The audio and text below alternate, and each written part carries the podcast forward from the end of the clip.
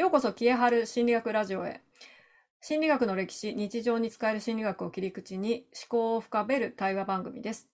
きらぼし学者の植木喜恵、ボイシーパーソナリティのワーママハルがこの番組では読み解いていきます。では、喜恵さんよろしくお願いします。お願いします。はい、もう15回目になりまして。15回目ですね。はい、今回は前回の14回目に引き続いてアドラーさんのえー、やったことですね。一体どういう論を唱えたのか、そして今それがどう受け入れられているのか含めてお話をしていきたいと思います。前回の収録の後、実はキエさんが面白いこと言われていて、アドラーさんって劣等コンプレックスの話をした時に、あの、フロイトさんが使ったですね、あの、保証の話してるんですよね、貿易制で。そうそうそう。はい、フロイトさん由来の 貿易制の中の保証をちゃっかり使うとか、まあ、割かしちゃっかりしてるよね。っていう。はい。で なんでちゃっかりかというと、うんうん、アドラーさんはフレッドさんの考えが合わないっていうふうに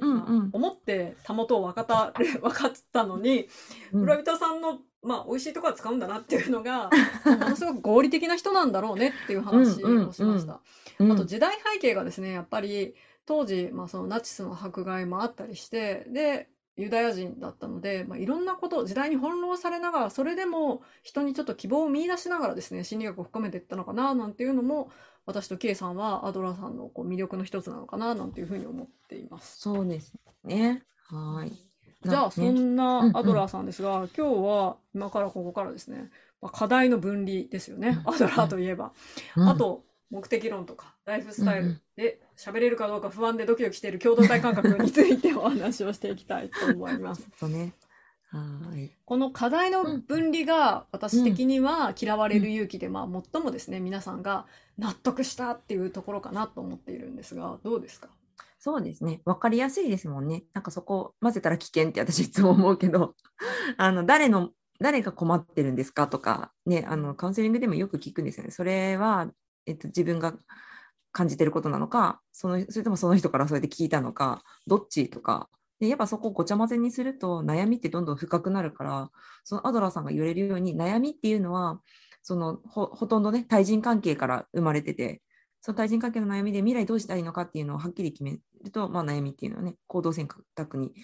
えーと、進むから悩みがね解決しやすくなるんだけどそこをやらないから悩んじゃうんだよみたいなのはすごい分かりやすいなと思いますね。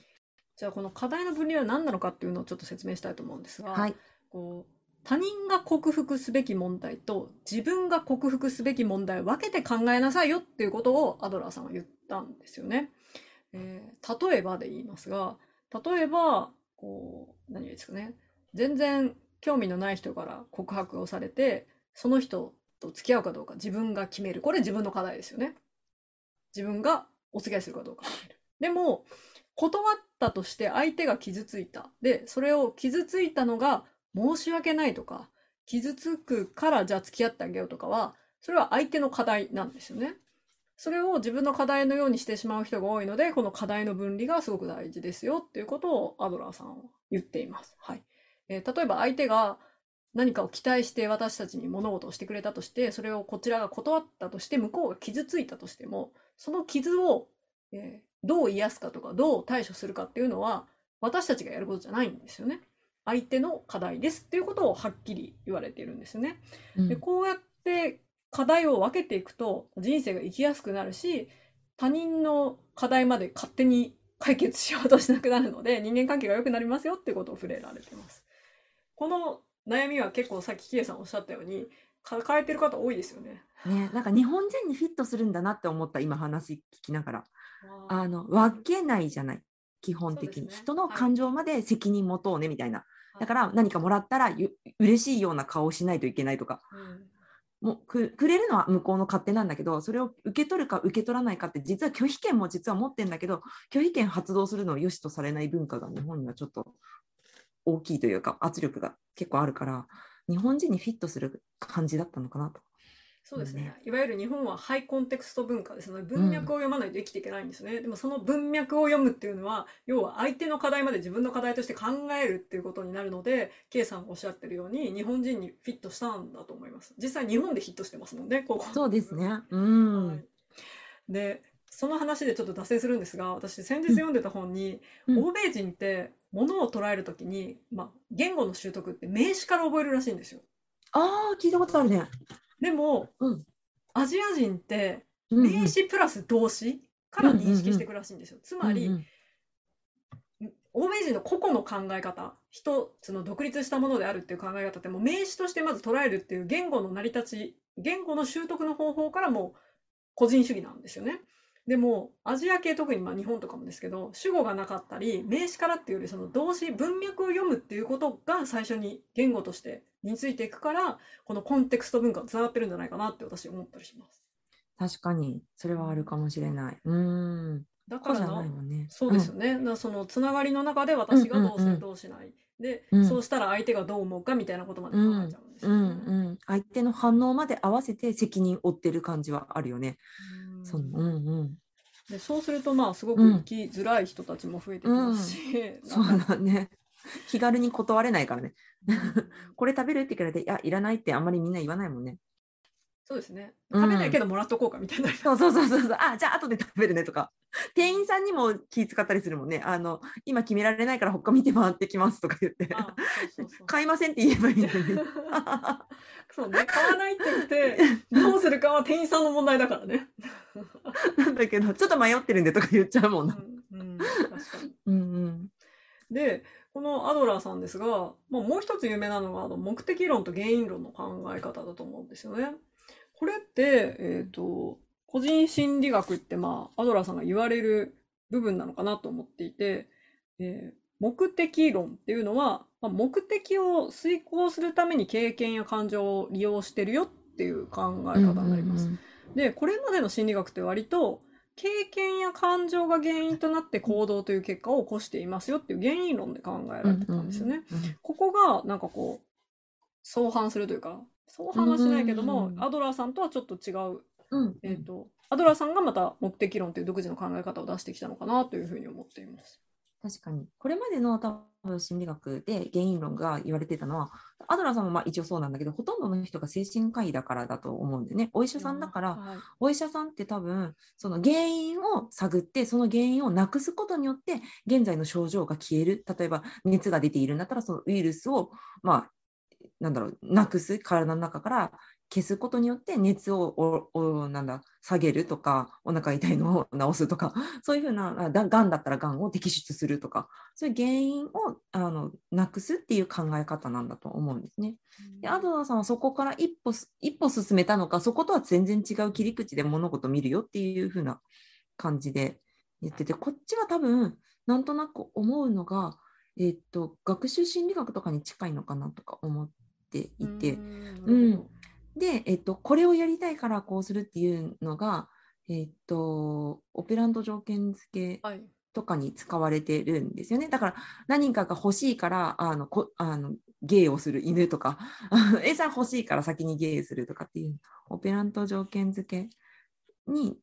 えーあそっちはあれか、えっとちょっと違うけど。今言ったのはちょっと違うけど、だから寒いから、えっと ストーブつけるとかそういうのね。うん。そういうのね。あのオペラントコードとかにあのつながっているのでそういうのを取り入れてるのかなと想像しました。これでも想像なんでわからないです。うーん。面白いですね。でもここがフロイトさんとちょっと考えが分かれてる部うん分うん。なんですよね。フロイトさんは意識と無意識とか、なんていうんですかね、思考と感情ってとちょっと対立関係にある捉え方をしていて原因論を踏まえていますが、アドラーさんはそうではなくて、えー何かを見て、うん、何かを怖いと思うのには、それは怖いという経験があるから怖いと思ったんだっていうのは原因論の考え方うんですけど、うんうんアドラーさんはそれを怖いと思いたいから過去の経験を持ち出してきてるんだっていう考え方なんですよね。うんうんここがあの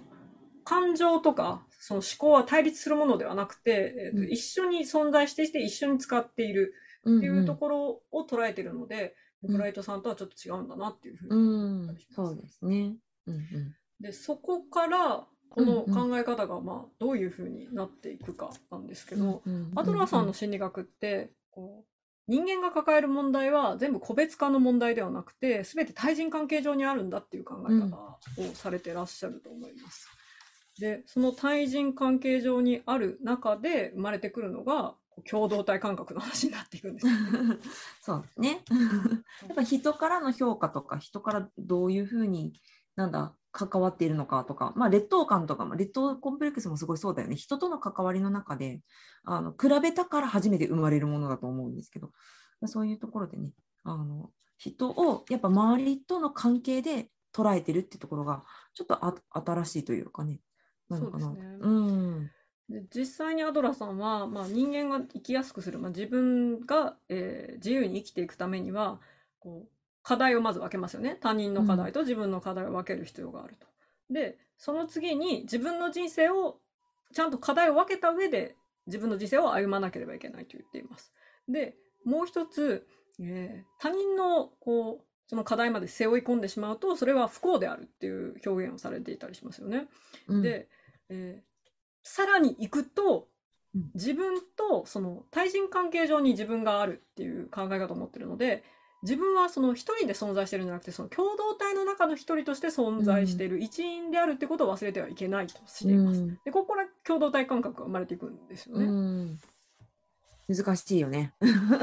私的にはウィンウィンなその感じをイメージしてるんだけれども合ってるのかどうかが分かんないんだよね。えー、と課題の分離が進む人ってえそれ他人の問題でしょ、私関係ないからっていうふうにどんどんなっていきますよね。するとすごい孤立するじゃないですか、自分が。でそうじゃゃないんだよってことはアドラーさんは言いたいんだと思いまして、そうじゃないんだよ。えー共同体感覚っていうのも同時に持っておかないと、あなたは一人で存在してるんじゃなくて、共同体感覚があるから、課題の分離はできるけど、でも共同体の中で生活をしているから、えー何かあった時にこの貢献をするとか、えー自分が行動するってことを、私は、えー仲間であるからこれを自分の課題として貢献したとか、共同体の中で、えーそれをやることにしたっていう自分の課題にしますよね。でさっき言ったキエさんのウィンウィンの関係も、えー築こうとするっていうより生きやすい方向性を目指してこの話をしてるんじゃないかなと思うんですよね。うん、そうだね。なだから切り離してるだけじゃないってことだよね。か切り離すのはか分離してね分けるのはすごい大事だけど見捨てたわけじゃないもんね。そうです、そうです。ね。一う人んじゃないんだよっていう、うんなんていうんですかね。うんうんすべての悩みは対人関係上にあるけども、そこは課題の分離で分けるけども、共同体への所属をしているとか貢献をしているという感覚を持つことで、えー、と自分自身も幸福でいられるよっていうことうんがちゃんと付け加えているんですよね。うん、そうだね。うん。なんかうんこれすごい大事だと思っていて、うんうん。こう共依存とかもそうだと思うんですけど、うんうん。なんかどっちかがダメだとどっちかがそれを助けて両方ダメになっていくとかありますが、それってまさに課題の分離ができてないんだと思うんうんですよね。うん人の課題も人の悪いことも自分のことにしてしまっているからうん。二人でダメになっていくとかありますよね、うん DV とかね。アルコール依存とか、でもアドラーさんはそこはそれは課題の分離はちゃんとしなければいけない。うんうん。他人と自分の間のその問題は課題は分かれる必要がある、でもその一人で生きてるわけじゃないから、うん。集団という共同のグループとして見たときにはそこに、えっと、所属と信頼を持って貢献していく。だからアルコール依存症の人にアルコールを買ってきてその人を満たしてあげるのは別にその人にとっては全然いいことじゃないじゃないですか。うんうんうんうんじゃあどういう貢献をするのかっていうことで自分の、えっと行動を自分の課題として決めていくっていう考え方なのかなと捉えてるんです、うん、そうですね。そうかもしれないな。病院に連れていくとかね。うんうん、うんそうだね。だけん嫌われる勇気なんだろうね。多分ね。うん相手からしたらすごい嫌な人ですよね。欲しいまあアルコールそうだねはくれないし、うんうん助けてはくれないお金もくれないし、病院に入れていく人かもしれないけど、うんうんうんでも共同体として見たときには2人にとってはその方がいいんですよね。そうだね。うん。私もだって猫ちゃんさ、病院に連れてくけどさ、すっげえ嫌われてんだけど、先生は。